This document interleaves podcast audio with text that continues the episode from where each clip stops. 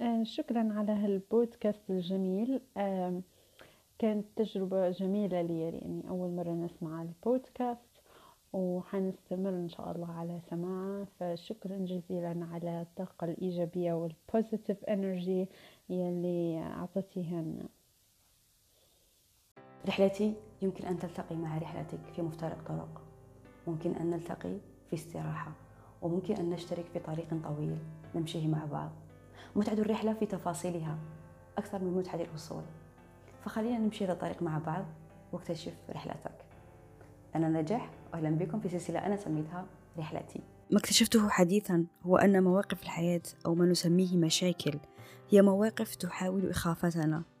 ولكن أول ما تجد الشخص واقف ولا يلقي لها بالا ستذهب وتختفي ويأتي الحل. لكن إذا شعرت بالخوف وهربت هربت من أي فرصة بسبب الخوف ستصدق نفسها وتكبر وتمنعك من بلوغ وجهتك. هذه الفكرة آه، أدركتها في موقف عندما أو عند تواجد يوما آه، كان أمامي آه، جرب صغير كان يحاول إخافتي رغم أنه كان خائف. في تلك اللحظة كنت أعرف أنه صغير ولن لن أخاف منه لكنه كان يحاول وعندما أدرك أنني لست خائفة تراجع. وحينها أدركت أن الخوف هو شيء نحن نقيد أنفسنا به. كل تلك المواقف التي أربكتنا وأخافتنا هي في الحقيقة نحن من جعل منها كبيرة ونحن من وضعناها كحاجز كبحنا به أنفسنا من بلوغ أحلام وأهداف أو تجارب خيالية.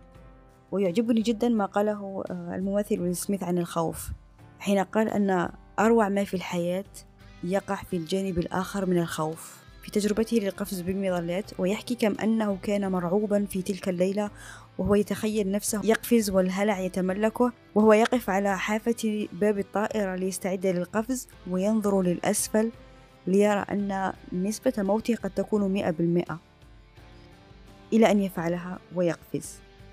تتخيلون تلك اللحظة ذلك الشعور الحرية التحرر من ذلك الخوف من ذلك الحمل الذي طال وهو على كتفيه؟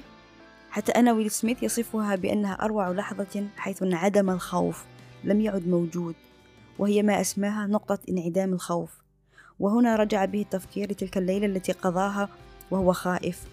هل كان لها داع؟